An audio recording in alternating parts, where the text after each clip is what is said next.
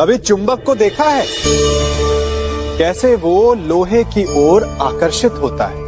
और कैसे वो लोहे को अपनी ओर आकर्षित करता है? चूँकि उसके स्वभाव में ही आकर्षण है, हम सबके भीतर भी एक ऐसा ही चुंबक होता है। विचार का चुंबक, जो सदा अपने ही जैसे विचारों को आकर्षित करता है। हम जो बोते हैं, वही काटते हैं। उसी प्रकार हम जैसा सोचते हैं, वैसा ही पाते हैं। साधु ईश्वर का नाम जपता है तो उसे ईश्वर मिल जाता है। अर्थात, फल हमारी सोच पर निर्भर करता है। ओस की बूंद यदि केले के पत्ते पर गिरे तो वो कपूर बन जाती सीप में गिरे तो मोती। और यदि विषधर के मुख में गिरे तो विष। बूंद एक है, परंतु उसके प्रारब्ध भिन्न है। क्योंकि उसे आकर्षित करने वालों का व्यवहार भिन्न है। इसलिए यह आप पर निर्भर करता है कि आपको भविष्य में विष चाहिए या अमृत।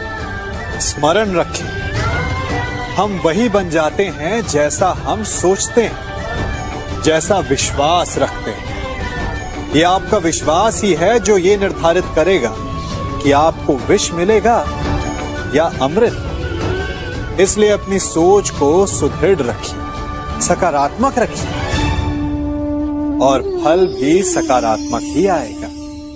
मनुष्य का सबसे बड़ा गुण यह है कि वो सदा अथक परिश्रम करता है और मनुष्य की सबसे बड़ी त्रुटि यही कि वो सदा छोटा मार्ग चुनता है। कदाचित इसीलिए वो वरदान चाहता है। कदाचित इसीलिए वो श्राप से भय खाता है। परंतु जय विजय हानि लाभ की भांति ही श्राप और वरदान केवल भाव मात्र हैं। कब कौन सा वरदान श्राप बन जाए और कौन सा श्राप वरदान में सिद्ध हो जाए, ये केवल मनुष्य के कर्मों पर निर्भर करता है। विष पीकर शंकर महादेव हो गए और अमृत पान करके भी राहु, केतु, असुर ही रहे। तो सब खेल है केवल भाव और कर्मों का। यदि कर्म और लक्ष्य उचित हो तो श्राप को वरदान बनते देर नहीं लगती। और यदि कर्म अनुचित हो तो वरदान भी श्राप बन जाता है। हम सब अपना जीवन शांति से जीना चाहते हैं। अपना हर पल आनंद में भोगना चाहते हैं। परंतु ऐसा नहीं कर पाते। कारण? क्या कारण है समस्या का? क्या हमारे शत्रु इसका कारण है? या हमारे उत्तरदायित्व? या फिर समय की कमी? नहीं। कारण है हमारा भय। ये भय कि कोई क्या कहेगा। हमारे विषय में कोई क्या सोचेगा। है ना? हम स्वयं जीते हैं, स्वयं मरते हैं। तो फिर जीते समय संसार की चिंता क्यों करते हैं? हाँ संसार का अहित ना कर। ये बात अवश्य ध्यान में रखने योग्य है। परंतु संसार के सोच की चिंता करके स्वयं का जीवन नष्ट कर। ये कहाँ तक सही? जब आप आनंद में नाचें तो ऐसे नाचें कि जैसे आपको कोई देख ही नहीं रहा है। जब आप गाएँ तो ऐसे गाएँ कि आपको कोई नहीं सुन रहा। स्वयं को संसार समझे और इस धरा को स्वर्ग समझे।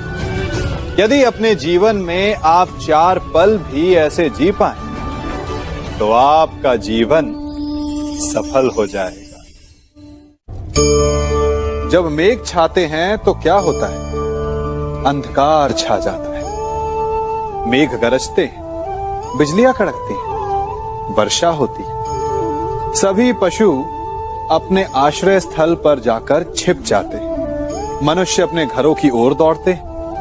और सभी पक्षी अपने घोंसलों में जाकर छिप जाते हैं।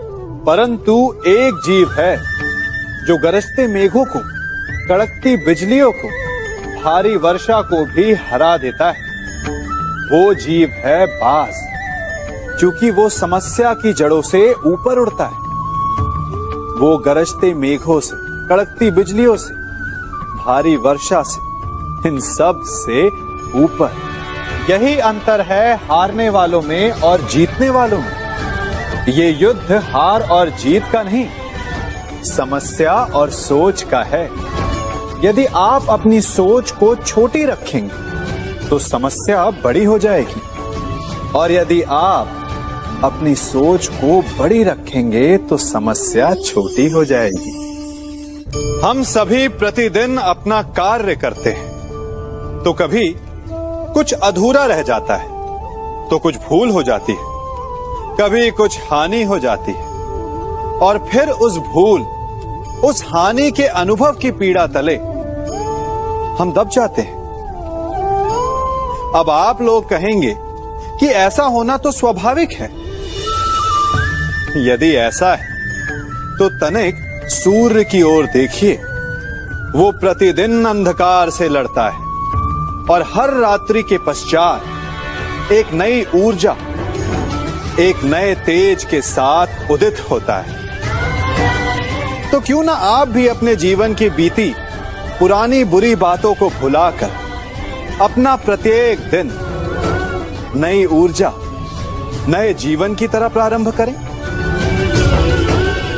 विश्वास कीजिए, आपका जीवन सरल हो जाएगा। और आनंददायी भी। चाह मनुष्य के जन्म लेते ही उसके मन में जन्म ले लेती है, चाह जीवित रहने की, फिर प्रेम की, फिर आनंद की, फिर सफलता की। परंतु सबकी चाह पूर्ण नहीं होती। हर एक के पास अपनी चाह ना पूरी कर पाने के सैकड़ों कारण होते हैं। अपना लक्ष्य ना पूर्ण कर पाने के सहस्त्र बहाने होते हैं। और हम ये जान ही नहीं पाते कि कब हमारी असफलता के कारण हमारे ना प्रयास करने के बहाने बन गए। हम जो चाहते हैं उसे ना पा सकने का कारण ये कभी नहीं होता कि अवरोध बड़ा था। कारण ये होता है कि हमारा प्रयास छोटा था। कभी कुएँ से पानी निकाला है? तो अवश्य देखा होगा कि कोमल रेशों से बनी हुई रस्सी भी कठोर पाषाण पर अपने निशान छोड़ जाती है। और हर बढ़ता निशान। उस पाषाण को और दुर्बल बना देता है। उसी प्रकार, हमारा हर प्रयास हमें हमारे लक्ष्य के और पास ला सकता है।